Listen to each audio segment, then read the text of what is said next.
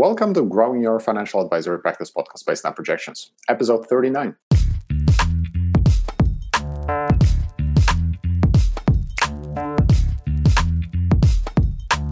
I'm your host, Pavel Brzeminski, and my goal is to interview experts to provide you with insight, strategies, and actionable tactics that you can start applying to grow your financial advisory practice today. For more information, head over to snapprojections.com slash podcast. Now, let me introduce today's guest. Today's guest is Ryan Fraser. Ryan, a CFP and CIM, is a nationally known planned giving expert with an extensive background as a leader, volunteer, and a founder of many charitable organizations. His firm, Quiet Legacy Planning Group, specializes in working with individuals who wish to incorporate their personal value system into their financial planning experience. Ryan is a past president of the Estate Planner Council of London and a past chair of the Canadian Association of Gift Planners, London Roundtable. He was founding president of the Secrets of Radar Museum and has served extensively in leadership positions on boards and committees of numerous non for profit organizations, including Brain Tumor Foundation of Canada, London Heritage Council, Trillium Plus Music and Letters, and many others. Ryan's extensive commitment to the not for profit sector has also been recognized by the province of Ontario, which awarded him in the Ontario Volunteer Service Award in both 2009 and 2015. Ryan, welcome to the show. Thank you very much, Pavel.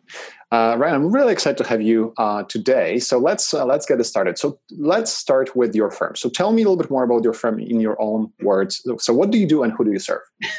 well, the firm's called Quiet Legacy, so I can't tell you anything.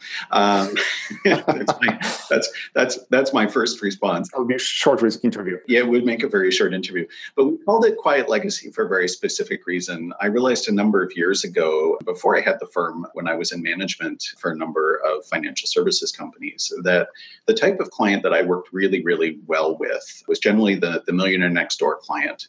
And they were people who were extremely generous, who, because of my background, came to work with me because of my expertise in the charitable sector. And these are the sorts of people that, from a charitable perspective, I like to say they're the sort of people who want to keep the lights on, not the people who want their name in lights. And so, after a lengthy career in management, when I decided in uh, 2016 to spin off my own firm, we named it Quiet Legacy, recognizing that that was the common thread, that was the tribe of, of clients that we worked really well with. So today we service people who fit that mold. We spend about 70% of our time working with them, and we spend about 30% of our time actually working with charities on receiving gifts from those types of individuals and doing a variety of consulting services, everything from talks for their donors on the topic of plan giving, strategic giving, we're calling it more and more, estate giving, as well as doing things like life insurance audits for charitably owned life insurance, and some workshops for fundraisers uh, in this area to, to help them out. Excellent. And it's a really fun practice, I have to say. And everyone that we deal with are just sweet, wonderful, kind human beings. Wonderful. Okay, we'll come back to that 70 30% working with individuals and, and, charities. That's interesting. In terms of the, just for the context for the listeners, uh, how is your firm structured? If you can tell me a little bit more about the licensing, MFDA, IIROC, a number of staff clients, maybe UM, how do you basically, you know, this, if you could describe your practice, that would be great. So at the moment, I'm the only licensed advisor in the practice that's dealing uh, on the investment and insurance side. We're an MFDA shop. Our hope is our dealer will start opening up into the IIROC world. But uh, Uh, part of the model that I have is to what's the word? I guess not not offload, but contract in people in, in the areas that we have. We like to remain small and nimble. So we have a security specialist who's cross employed by our MFDA dealer as well as an IIROC dealer who handles situations where we have clients who have stock holdings that need to come over in an information sharing agreement in between. So we'll work with uh, him in that case. And then on the, the staffing side, uh, we have our wonderful operations director, Sarah, who handles a lot of our back end admin, but also specifically that role is in such a way to uh, really reach out and market within the charitable sector. And part of her role is to have the charitable expertise. And we're getting her up to speed now in the last couple of years on the charitable sector. So the hope and the goal will be that her knowledge and understanding of the charitable sector will be as good as my own in a couple of years. Additionally, we have Linda, who does a lot of our charitable workshops with us. Linda formerly was a community relations manager for one of the large financial institutions in the country. So all the charities know her, which is great because when they wanted money, they would go to that institution and she would be the gatekeeper. And uh, the second she retired, I said, Boy, do I have a job for you. And one of the great joys of working with her, she's got her own consultancy practice. And she's discovered in retirement that she um, really enjoys retirement, uh, but misses aspects of her old life. So we've got this beautiful arrangement with her that allows us to bring her in when needed. She has a blast working with us. We have a blast working with her. So she's basically an outside consultant uh, that works really closely with us. And then we have another business partner that from time to time we do workshops with uh, who comes from a storytelling background. And we haven't done as much work with her in the last year or two because she's been working on a fairly large project uh, for another organization. But we work closely together if we're doing workshops for charitable organizations. So it's interesting on the advisory side, we're quite lean on that front. On the charitable side, we're quite broad, which is interesting because if you look at the associated revenue flows, you would think that it would be the other way around. But we find that the work that we do in the charitable sector is a huge draw for us for getting the right type of target clientele to have that profile in the community is, is what drives the economic engine of, of the company. Okay, makes sense. Right. So, uh, you mentioned, uh, well, I mentioned it actually in your introduction that you're working with, uh, mostly working with people who uh, wish to incorporate their personal value system into their financial planning uh, uh, process. And so tell me a little bit more. Is this like, who are those people? They're probably not 25 years old. Well, maybe, uh, but yeah, tell me a little bit more of the demographic information about them, not just, you know, the, the psychographic side. Well, it's interesting because you use the term demographic, and historically in our industry, demographics are how we look at clients. And I realized a number of years ago, thanks to the absolutely wonderful uh, show on CBC called Under the Influence, uh, hosted by Terry O'Reilly, he had a wonderful episode on tribal marketing. And in one of those aha moments, I was driving around my lawn tractor at home listening to his podcast and I went, oh my goodness, that's how we operate. And I'd never been able to find it before. So the tribe that we work with are people for whom charity, philanthropy, community involvement, engagement, volunteering, things like that are major factor to their lives, but also of major importance to their financial and estate plans. And what's interesting is we find that we tend to have two clusters if you want to look at the demographics of that group. So we tend to have, I'll call it the 60 plus crowd, mm-hmm. who have acquired assets. If you've read the book The Millionaire Next Door, uh, I think it was by Stanley and Danko. Um, great book. If any advisor's not read it, they should. If any fundraiser's not read it, they must. And those are the people that spent less than they earned, suddenly found themselves later in life with a fair number of resources, but live very modest lifestyles. The flip side of that is we have a large contingent of our practice who I would say are in their late 30s to early 40s, who are active professionals who've come from a generation in which the welfare and health of the world around them, be that environmental or social, is of huge importance. And actually, some of our largest clients fall within that demographic which is really interesting. So you would think that those two groups have very little in common. And yet, when you look at the underlying thread, their approach to community and the world around them is a key piece of it. And for that group who is, you know, hovering five years, let's say either side of 40, they have a really hard time in the traditional financial world finding anyone who's willing to talk about that and incorporate that right from the get go. Mm-hmm. And it's really fascinating because they're not really in the plan giving demographic for charities either. So it's not on their radar. And yet we find through referral that's actually one of our greatest growing client groups. But my 40 year old physician for whom social welfare and environmental welfare is the number one aspect of any of our financial planning discussions, has more with our 78 year old widowed client in common, mm-hmm. for whom her, her faith background is driving a lot of her interest in this area.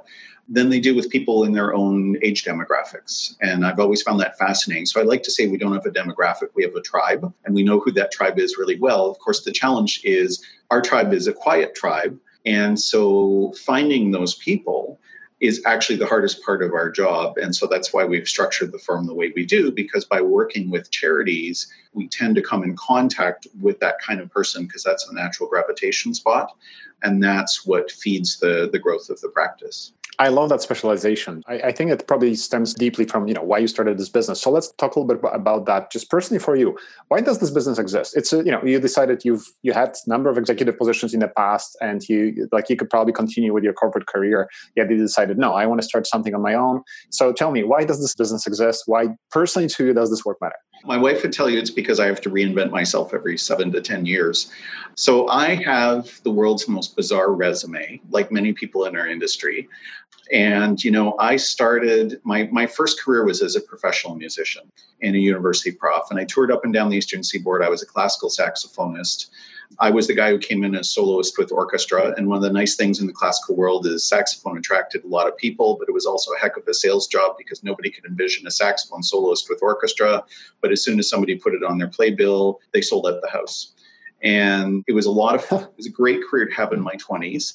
And here in Ontario, it was the Mike Harris years. And my wife is a primary school teacher. I was a university prof and a touring musician. And if you wanted like the three strikes you're out rule with that particular government at the time, we were everything they hated.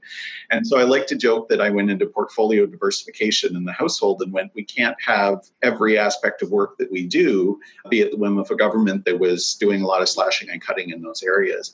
Um, also, I'd been on the road a lot as a musician and I had seen the toll that that took on families, and I happened to really love my wife. We wanted to have kids.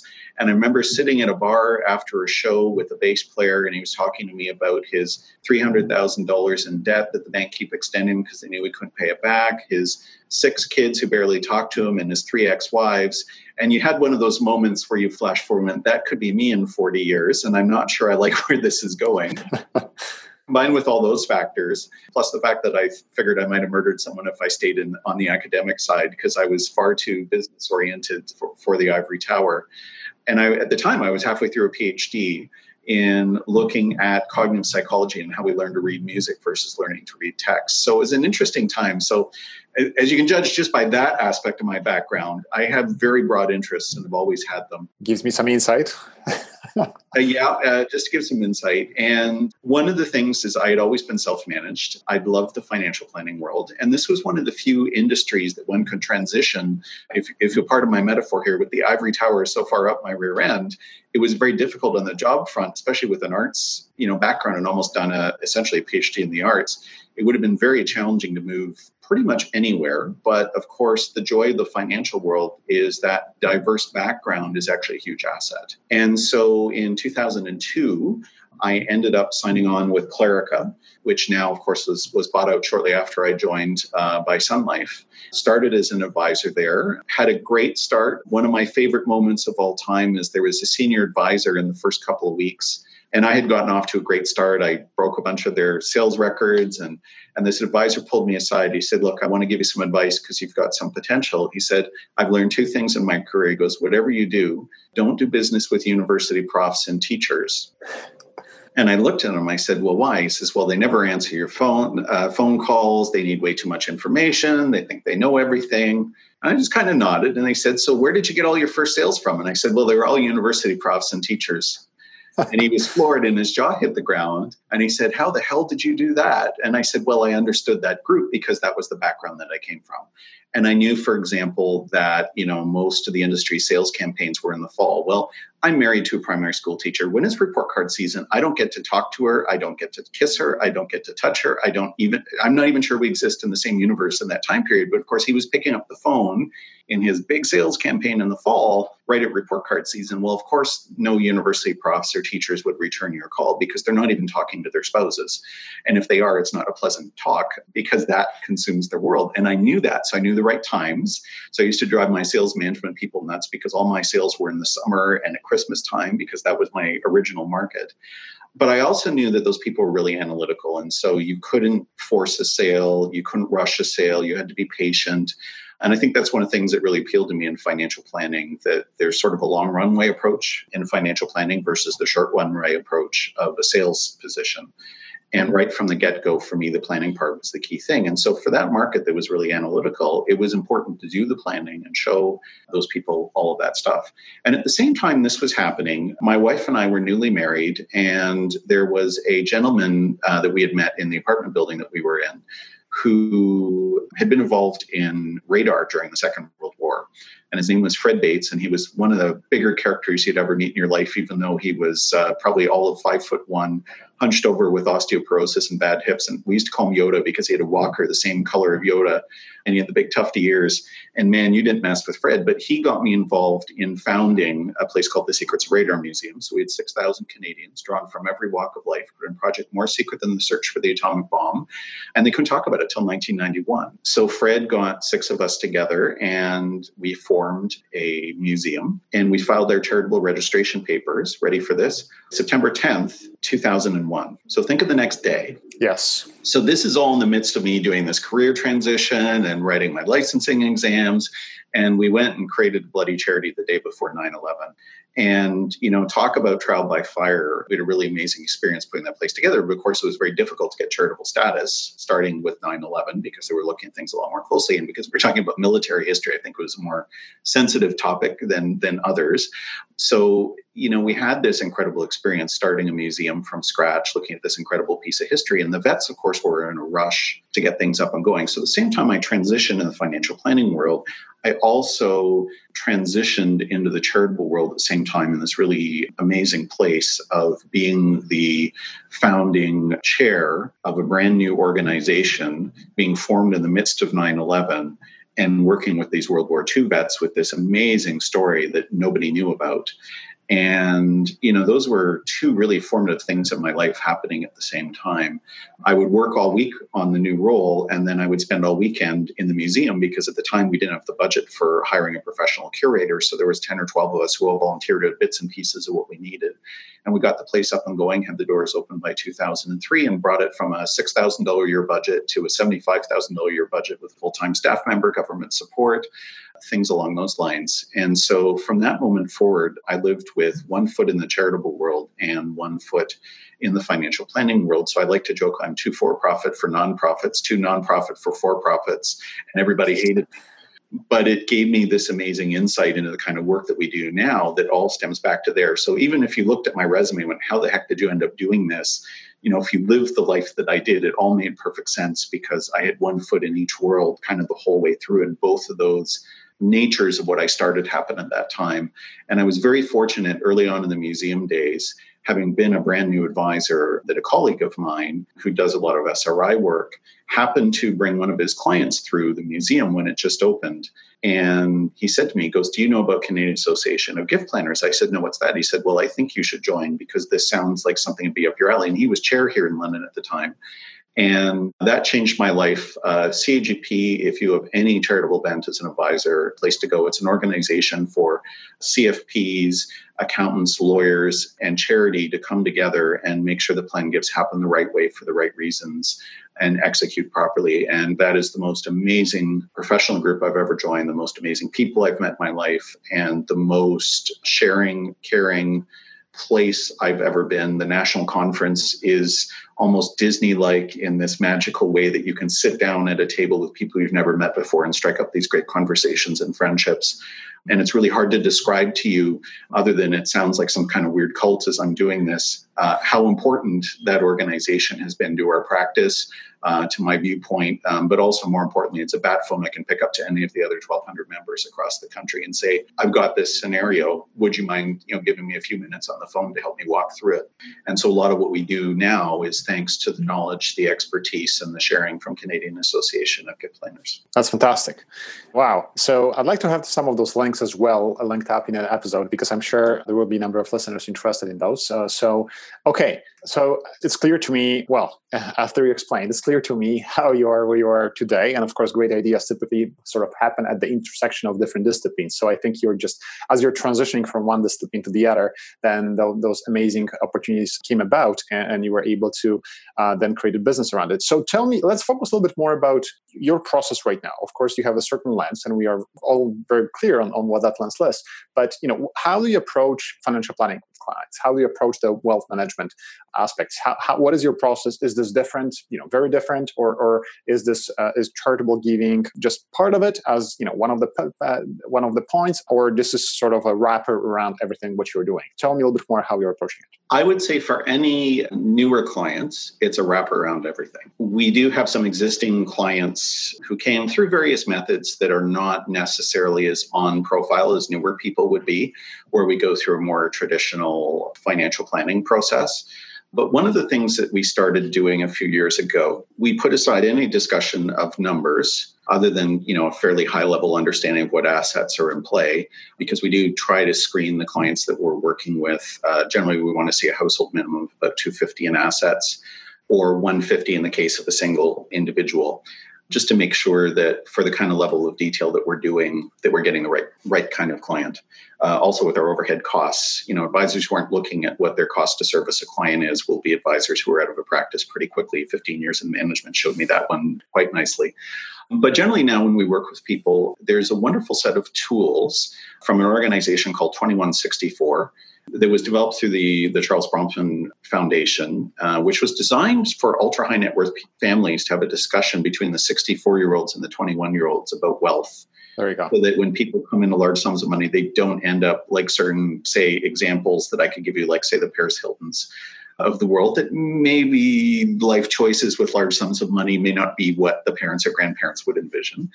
But I have found those tools work really well with the Quiet Millionaire Next Door because nobody's having discussions with them. So we use a number of their materials. My favorite ones, there's an exercise called Picture Your Legacy, and it's a stack of about 50 different, very generic photographs in which we ask the client to go through them and choose two, no more than three, that really speak to them what they see their legacy being and whatever that means to them. And so we have these really deep discussions right off the beginning of that. There's a similar deck of cards with about 50 different personal values. We have people sort through, again, two, no more than three.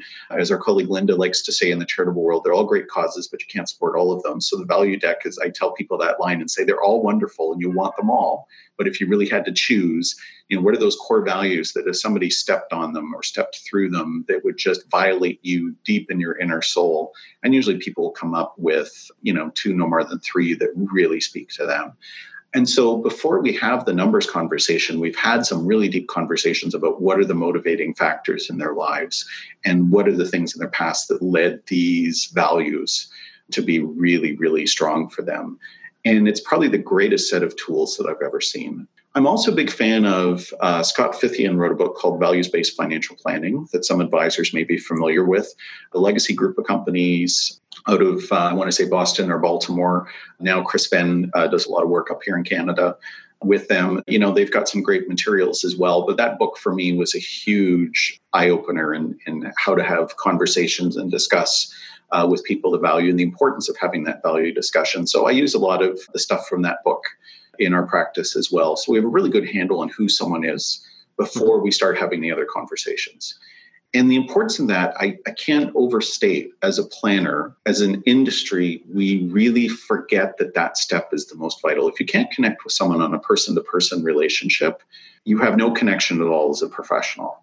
And finding out those core values, making those connections are really important. The best example I can give one of our largest clients it was a inherited wealth situation. Um, they'd done very well for themselves. They'd done some good planning work.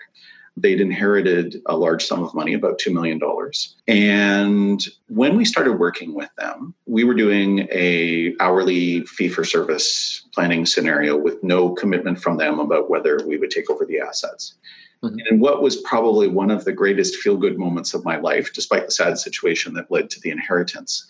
As we were doing the planning work, this, this person was very fee and cost sensitive. So they they'd kind of done, I'll call it the Wealthsimple thing, you know, low, low cost at any cost, if that makes sense.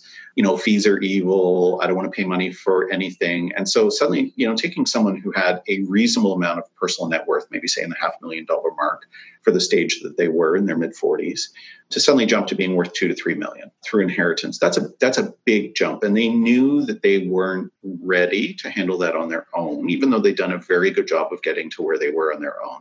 But they kept saying, Oh, I'm not going to pay more than this, I'm not going to pay more than this. And you know, we went through that planning process. And one of the things that came out is their existing portfolio. And one of the things they never looked at is they lived their life with a certain set of core values. And one of those values was environment to the point where they and their partner washed out their Ziploc bags to reuse them. Okay. now that's okay. that's pretty hardcore environmentalist and it's unusual to see someone you know in my own age group i'm in my mid 40s doing that. I, I, have a lot of depression era clients who did that as a cost savings measure but this was really environmental. And as we talked you know this is someone who donated to nature conservancy who donated to world wildlife fund for whom animal welfare was was a huge deal and you know, when we did the portfolio analysis, they were 37% in the oil sands. Now, in that discussion, you know, one of the things that kept coming up, and, and rightly or wrongly, because we worked with a number of people who came from the oil and gas sector, and I'm not going to get into the ethics of it, but, you know, her perception of the oil sands and how she spoke about the things she donated to is very much she despised them. And yet she had no idea that her existing portfolio, almost 40% of it was in the oil sands. And there was this great moment where she went, Oh my God, I've been prioritizing returns over everything that's important to me. And she picked up the phone and on the spot fired the kind of Wealthsimple like people that she was working with up until that point and said, Okay, all the assets are coming over to you. Because we had said, Well, if you believe that, then, you know, here's some options in the SRI space where environment is looked really strongly at. They're decarbonizing, that they, you know, they'll only be in the oil and gas companies that have strong environmental records. If anywhere globally, we've got none. And so we worked really well uh, with the wholesaler at that organization to structure a portfolio that minimized the impact. And we went from, you know, 37% in the oil sands to less than 7% exposure to the energy sector and that 7% is the best of the best in terms of alternative energies you know natural gas instead of oil and, and things along those lines. And you know we've never had a more loyal happy client. But no one had ever had that discussion with her. And yet because we started that discussion on the value system that came out in the first 10 seconds. Mm-hmm. then it was an entirely different financial planning discussion and what's amazing with her and with another client that we have who's very similar, he's a uh, trauma physician. His, I'll never forget that that SRI company gave us some really great reporting on, you know, for every hundred and ten thousand dollars you had with them compared to a standard portfolio in Canada was the equivalent of taking two cars off the road in terms of carbon output. And I remember sending him that just as a little nice aside. And he goes, Thank you. In 20 years, he goes, that is the most important and useful information on my financial portfolio that anyone has ever sent to me. wow. You know, because he he's a guy he doesn't care like he wants a good return, but his life is all about saving people. And part of that for him is the environment's tied in really closely to. He sees them as one and the same because of the nature of his work and he sees that as a long-term health threat and because we we knew that we emphasize that in his portfolio and I, I, remember being stunned because as a financial planner the thought that the most important thing to a client wasn't the return is not something our industry ever contemplates and yet for him the fact that his portfolio was the equivalent you know at that point in time of taking six or eight cars off the road that to him was intrinsically more valuable than whether he eked out you know 6% versus 8%. And that the irony for both these individuals, when we have looked at their rate of return in their portfolio, they're the same or higher than the average uh, portfolio. And I'm starting to believe that's because in the SRI space, the extra screening that goes on ensures that you screen out some of the surprises that happen. You know, call them the Volkswagen debacles and, and things like that you've got a less of a likelihood that those things will come into blue and, and really drop the value in a portfolio. So I think that, you know, we used to think in the SRI space people were giving up return. Mm-hmm. Now I think there's some reasonably good evidence in the last 10 years that it's the exact opposite, that the SRI space is doing a better job at return because of the extra screening that's going on. It's taking out some of the downside risk. Can't say that's going to hold true forever, but I think in the last 10 years, there's been some pretty good statistical evidence of that. Which makes sense because additional screening, additional transparency that brings up, you know, some issues that need to be you know, fixed within those different companies, right? And in order to for them to, for them to meet certain criteria, I mean, of course, the best of the best will stay there. So, so yeah. that's uh, that's interesting. And I think there's, uh, I mean, this is just a surface comment, of course, but I think there's probably deeper deeper aspect of it. Okay, this is really interesting. So I think your point about making sure that you really connect on a personal level very strongly with your clients and talk about values initially. I mean that's if you don't do that then of course i mean that can derail completely your process. If you do this well and you work with the right client then of course everything sort of becomes easy right? Because you really help them identify things that are most important for them and you really are the enabler for them to actually make it happen. So tell me about the work. So how do you work with you mentioned that you about 30% of your work is also with charities so you know what is the process of you know how do you approach for example you know the values which is basically you know it's important for me to be env- environmentally friendly with returns and for example with leveraging or using tax uh, donations as part of estate planning right for so for example when we can look at some tax savings that just looking looking at the numbers. How do you sort of make sure that you balance all, all those aspects together? it's probably the trickiest part of the job. And, and one of the reasons for it is that in general, our financial planning tools in the industry only look at projected returns. So if you're looking at charitable strategies, that's bloody hard to model in financial planning software. You know, I'm working on a case right now, and I, I won't say, given the nature of the podcast, what the software is, but it's not yours. Mm-hmm. Where one of the things that's happening is 100% of the estate is going to charity. Mm-hmm. And it turns out there's no way in that planning software that I can indicate that the entire residual estate is going to charity. So, of course, that throws off all of our estate calculations, and I have to go back through and calculate those manually, which is not an easy task if you're looking at different points in a person's life, you know, where they go 70, 75, 80, or, you know, 90, something like that. Then I have to go back in and manually calculate. So, there's a lot of extra work that goes in there. There's also things like donations of publicly traded securities where there's a 100% capital gains waiver. That's mm-hmm. very difficult for financial planning software to model. And yet, that is by far and away, in my opinion, for the average Canadian, the most effective tax planning strategy that there is for charitable donations. It's becoming a bigger and bigger option for donors. You know, we have we have the most generous charitable regime in the world, and yet I can only do the most basic of modeling, and that's that's true of just about every piece of planning software because it is a complicated space and you need a certain amount of expertise and um, and there's some tricky rules involved that said, we are able to generally balance that out. And I find I have to live inside a plan. You know, the, the data entry, the, the getting that stuff in, you can play with some numbers, but it doesn't give you the whole background because there are a lot of moving parts and times change and rules change, particularly in the charitable space. So a lot of this has to do with the psychology of it. And I know you interviewed my colleague Adam a, a few few podcasts ago, and he and I have had many, many conversations about the importance of psychology and planning. And you know, I, figure at least half the planning experience is understanding the psychology of the donor or the client. We use them very interchangeably in our practice. And it's a lot easier to put things together if you've had that values conversation. You understand for some people, donating in their lifetime is a big priority. For some people, it's donating from their state. For, for some people, it's about tax planning only, but we don't usually deal with those people because if you're just worried about tax planning, the whole concept of charitable giving is that you give something up. So unless you're involved in one of the gifting scams where you end up ahead of the game, you're doing something wrong in most cases uh, if you're not sacrificing something. But what we find is a lot of our planning work is around the soft side, which is giving you strategies to think about how, when, and why you're going to donate. How do you evaluate the organizations that you're going to donate to?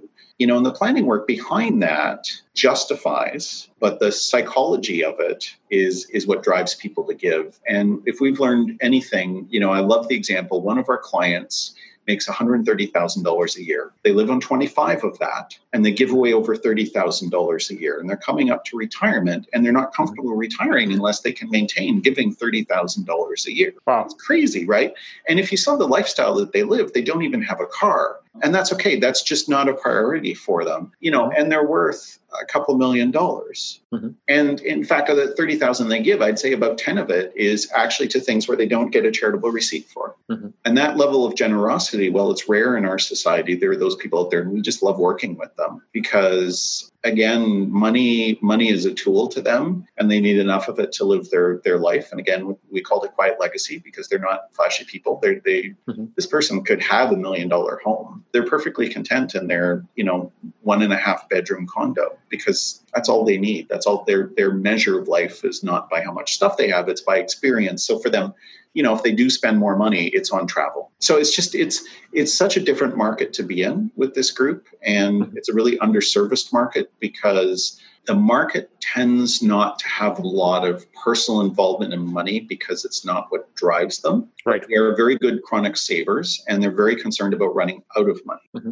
As, as one example, uh, clients that we just did some planning work for, we needed to convince them that instead of giving $5,000 a year, which is fairly generous, you know, they're pensioners, their family income is, is around, I think, 80 grand but they can actually afford to give away $25,000 a year without batting an eye. And they have no kids, mm-hmm. which is common with a lot of people we work with because no kids, where does your estate go? Well, you tend to think charities, you tend to come to us. Mm-hmm.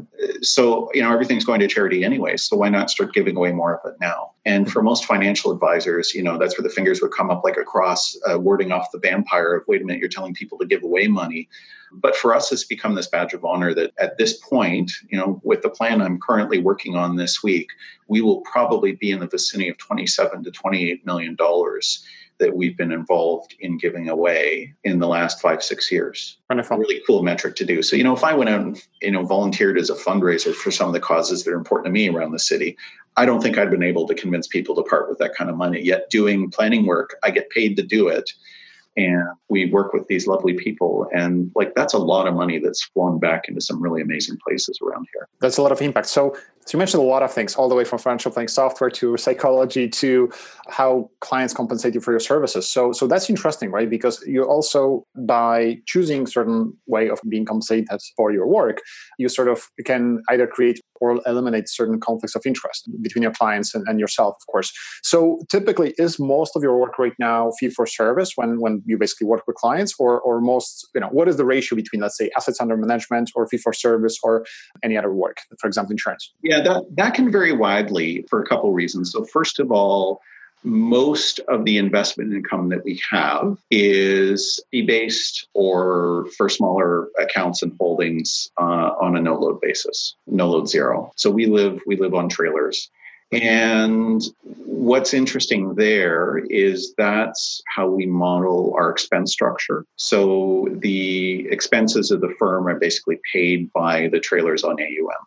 We have other mainly insurance product scenarios that give us the lump sum stuff, and that can vary widely from from year to year. We've seen as much of a swing of say fifty or hundred thousand dollars from one year to the next because sometimes we end up working in a jumbo, you know, insurance market. Those are nice cases in that they can bring a lot of revenue in, um, but repeatability from one year to the next can really vary. On the insurance side, we find with this group we do a lot of premiums that would be, say, in the eight to fifteen thousand dollar a year range. A lot of it's estate planning related, mm-hmm. where we're running the numbers on taxation and using insurance either as a charitable gift or to provide some liquidity to the estate because maybe we've given away money or there's kids in the picture and this is just a faster way to, to get it out of the estate so that that can really vary but i would say on the whole what's interesting in the last few years a higher and higher percentage of what we do is coming from fee for service plans. And what we've done is we've said to people if you want to work with us on a fee for service basis, then we will charge you at an hourly rate. We give you an estimate ahead of time of how many hours we think that'll take based on the complexity of the scenario. We've got a spreadsheet that helps calculate, and we're usually within about an hour either side of our estimate. If we go over by more than, say, 25% of our estimate, then that's on our dime and not yours. So that we found really helped people be comfortable going, this isn't just an endless open money grab that's going on. So you know that there's a high end, but we only charge for the actual hours done.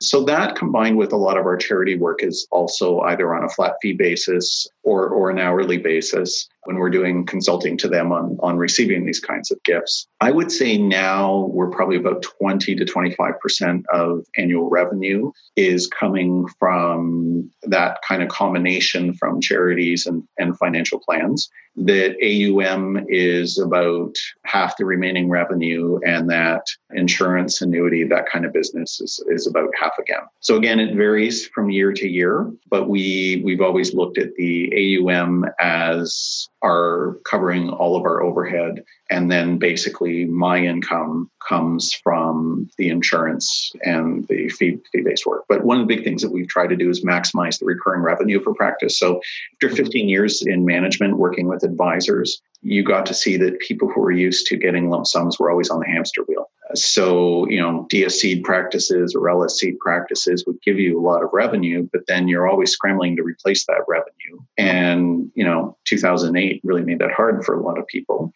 and of course the industry is moving away from from DSCs and and LSCs. So we knew that going down the pipe that was going to be there. And uh, conceptually, I've always been uncomfortable locking in a client to working with us. Part of what makes us work really well in the referability is the trust factor that if you don't like us, you can leave, and we don't want anyone to to walk away unhappy.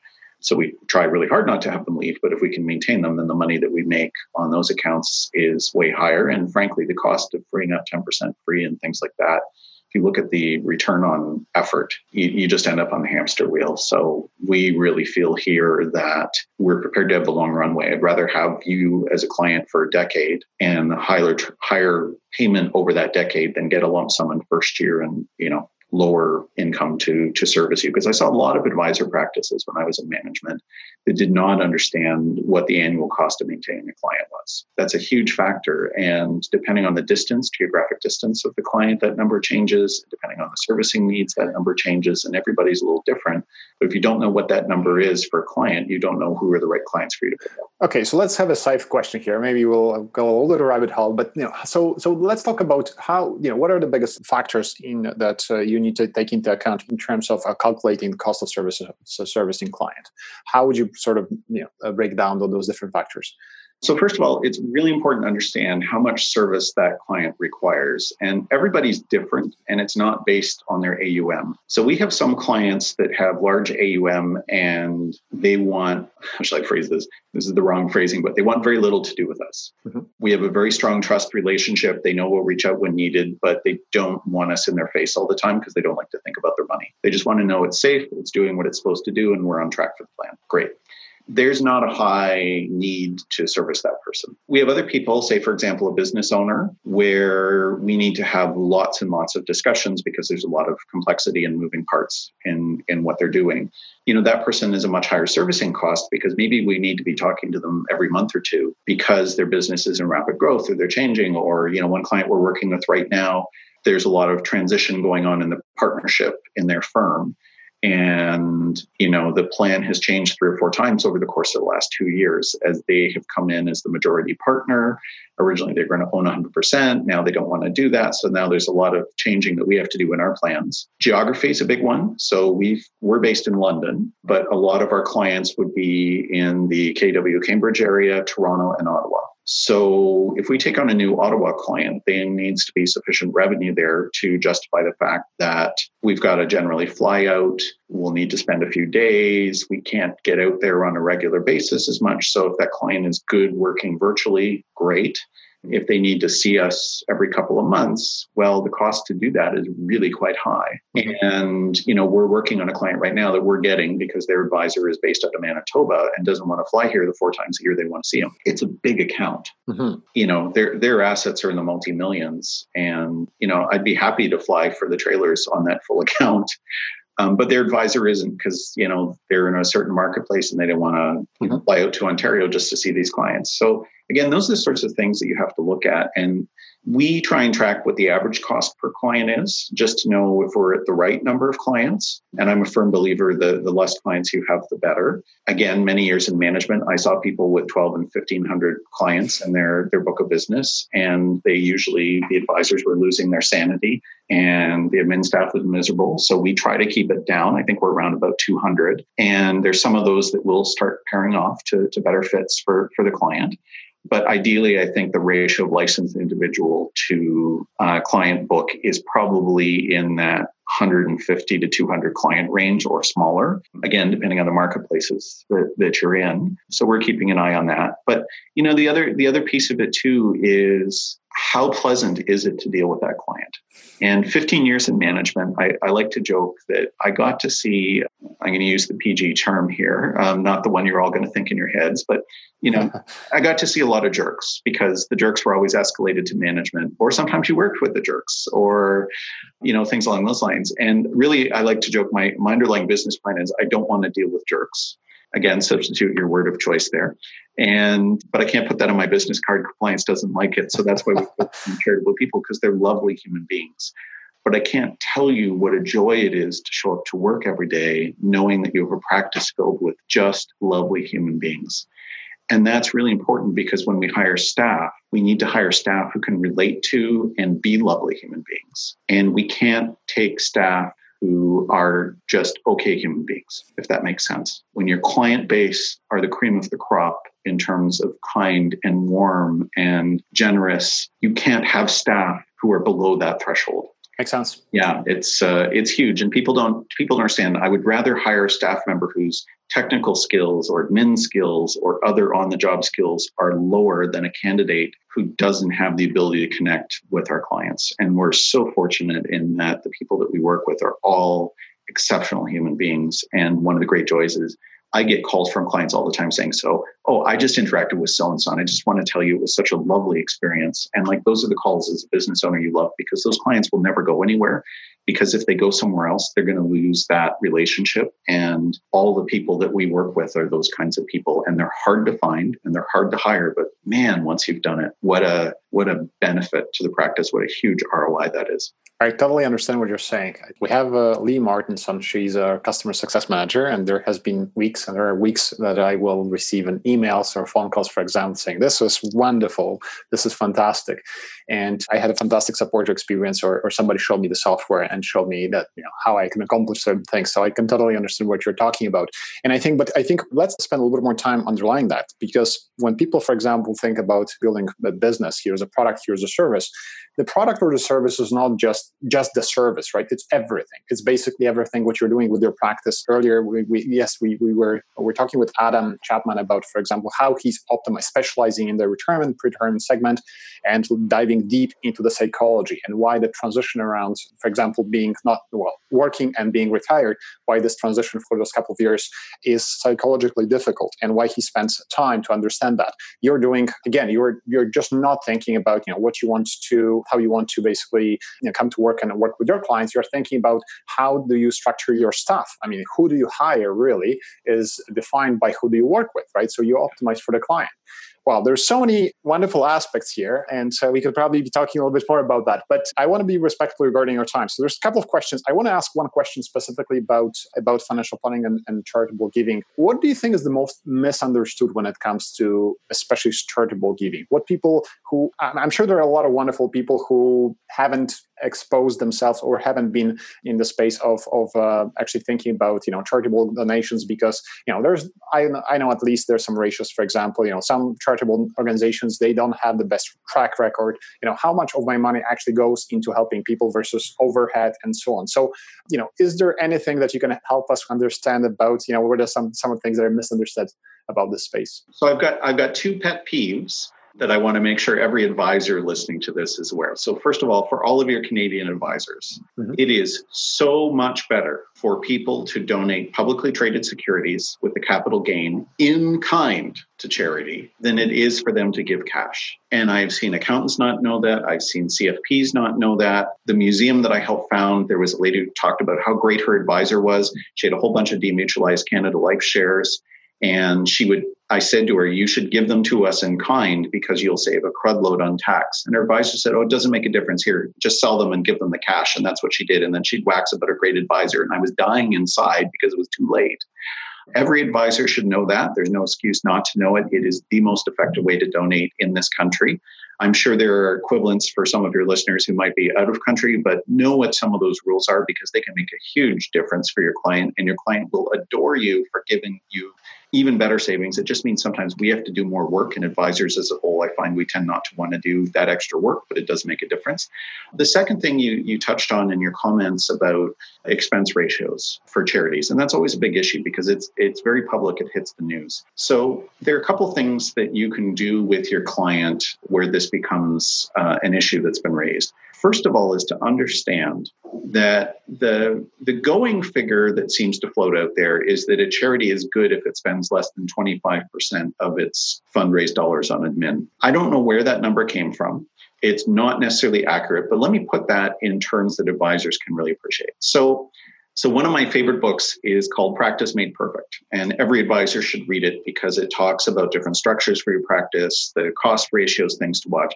And basically, it says after years of study, the most effective financial advisor practices have about a 44% profit margin. And if you're sitting around 44%, there's not a lot that you can do to optimize much beyond that. So, let's translate to the charity world. If, if the yardstick is 25% of your you know expenses to, to your revenue. What that really means is that if you think of it that's like a 300% markup or 300% profit margin so if we say a really effective personal services practice for an advisor has a 44% profit margin, but the minimum standard for a charity is 300%, which by the way is non not for profit organization. Think about that. You know, if they're less than 300%, well, they suck. Well, you know what? That means all of us in our practices are awful and nobody should come do business with us because we don't know how to run it. So you have to kind of flip that around for the donor to go, okay, let's talk about what that looks like.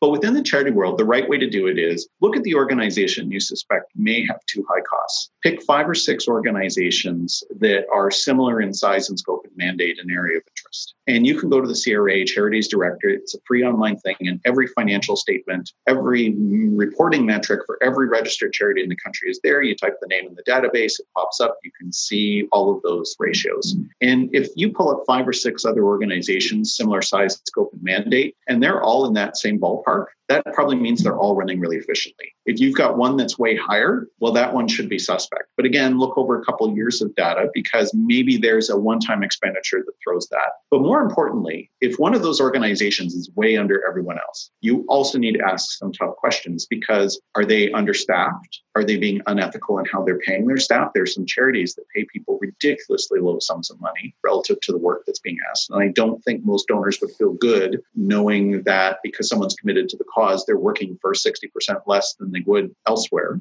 Mm-hmm. So you have to you have to look at the bigger context, and you can't compare soup kitchen to say the Terry Fox Foundation. They do two radically different things. Their expense ratios aren't going to look the same. But you could compare the soup kitchen to soup kitchens in different similar sized cities and go, yeah, okay, they're all around there, so we're fine. There's a great video that people in the charity world like to point out. Uh, by uh, it's a TED talk, I believe, by a fellow called Dan Pallotta. You can YouTube it, and he talks about we've got this all backwards. Like if we could raise hundreds of millions of dollars by spending more, why wouldn't we? Because in a for-profit business, you would hire more salespeople if you needed more revenue, right? You don't fire the salespeople because you're paying them too much, because then your revenue drops. And and it blows my mind sometimes in the charitable world that boards come in and you know lay off fundraisers because times are tight. Well, you should be hiring twice as many and paying them more money to get good ones to raise the money. And so we make this disconnect between the for-profit and non-profit world that unless you've kind of lived in both sides of both sides of it, like I have, it's it's hard. But once I've had that conversation with people, they kind of nod their heads and go, "Yeah, that makes sense." And then the metrics really change because it's is your organization way below or way above someone else? And if you're in the right ballpark and maybe on the lower end of, of the median, then you're probably a really effectively run organization. Makes sense. Thank you for clarifying that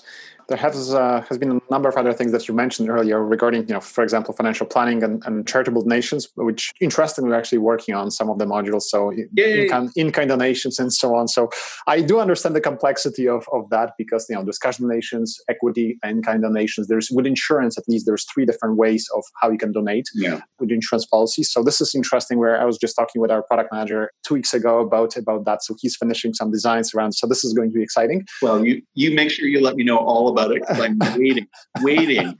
You know, and and and I'll be very blunt on this. Like I have sampled a number of different financial planning software over the years. And, you know, the challenge usually is in any given situation, you know, one competitor is a little better and better in one area than another. But I found it very hard on the charitable side to to get simple and efficient, which I think can be done. But then the other layer that comes in, you know, a number of the people we work with might have corporations, and giving from a corporation again is a whole different ball of wax. And yet that can be some of the most effective way to give. So if you guys ever need help on that or insight, I am there 100% with you if any company wants to listen to me because I think the way of the future for a lot of great quality planning work is going to be involving giving. And, you know, one of the great myths is that if you give to charity, you have to disinherit your children. Well, the thing is, you know, you're going to give in three ways in Canada. You're going to give to charity, you're going to give to your family and friends, or you're going to give to the government and be an involuntary philanthropist. Pick two out of the three. You don't have to disinherit your kids. You can disinherit Ottawa, and I don't care who you vote for. you would probably be thrilled to do that if given the option. And it's really cool to see clients' eyes light up when you explain that you can do that. Right. And if you use technology in the right way and technology is built for the purpose, of course, that you want to use this technology, and then, of course, your cost of servicing clients are going down. And that's the whole thing. So you mentioned how do we make financial planning software, you know, quick and efficient at the same time detailed enough. I mean, that's the whole that's the whole crux of, of what we've been doing for the last five years. But you know what? Let's leave those conversations maybe for uh, aside of you know outside of the podcast. I don't want to talk. We'll do an infomercial after the interview. Yeah, we'll we'll do that. But okay, lots of things. You've shared a lot of valuable insights and aspects. But I want to talk about some just before we wrap up. Just I want to talk about some other projects that you have right now in your business. You know, what is you know you're clearly excited what you're what you're, what you're doing, working with your clients and charitable nations and individual clients. Uh, but do you have any specific projects in the works right now? What's the most exciting right now for you? So the big exciting project that we have right now is I have spent the last five years writing and rewriting and revisiting a book, renaming it a few times, threw it out a couple times after some life experience changed. It's called Driven by Purpose, and it's going to be 32 stories um, about some of the really amazing people that we have worked with over the years and some well known public figures and other folks who've made a real impact with their financial planning and their giving, and talking about the lessons learned from that. And most of them are quite positive, but a few are on the negative side uh, because I think it's important to learn from failures as well.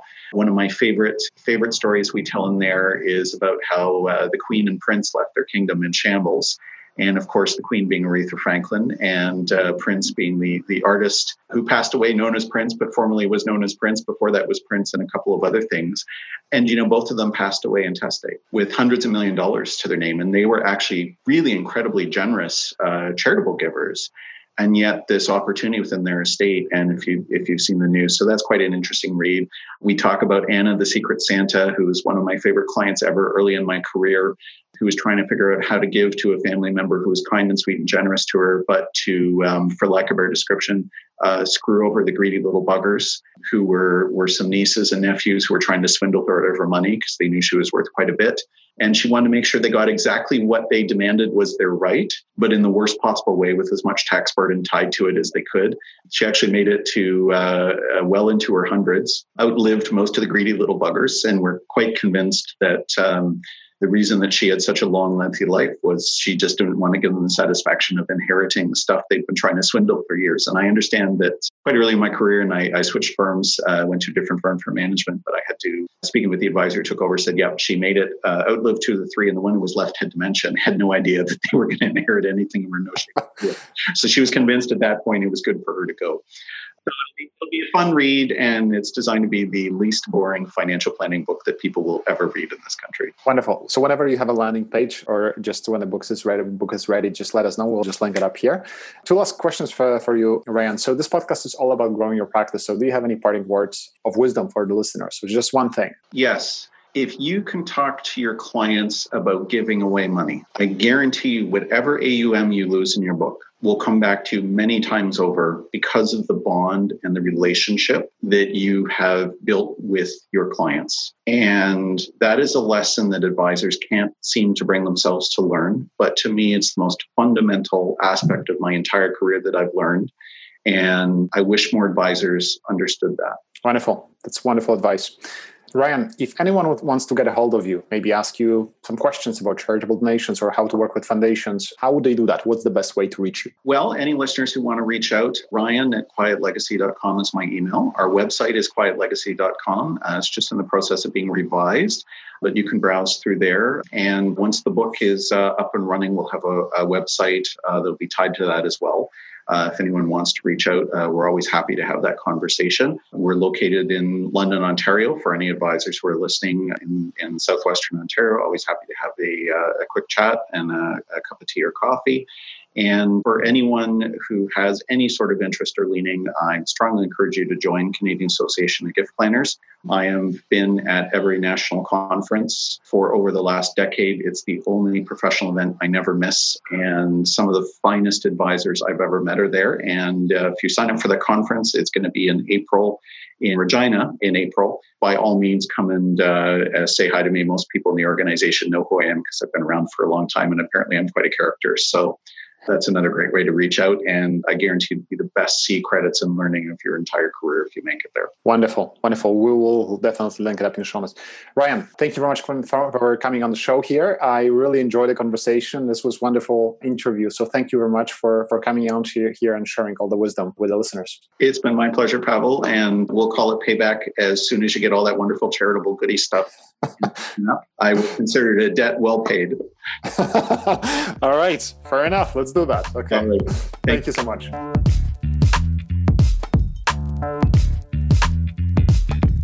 That's it for this episode. If you enjoyed it, I would really appreciate if you left us a great review in iTunes because that helps us get discovered. And if you want to get in touch with us, please email podcast at snapprojections.com. Thanks, and I'll talk to you next time.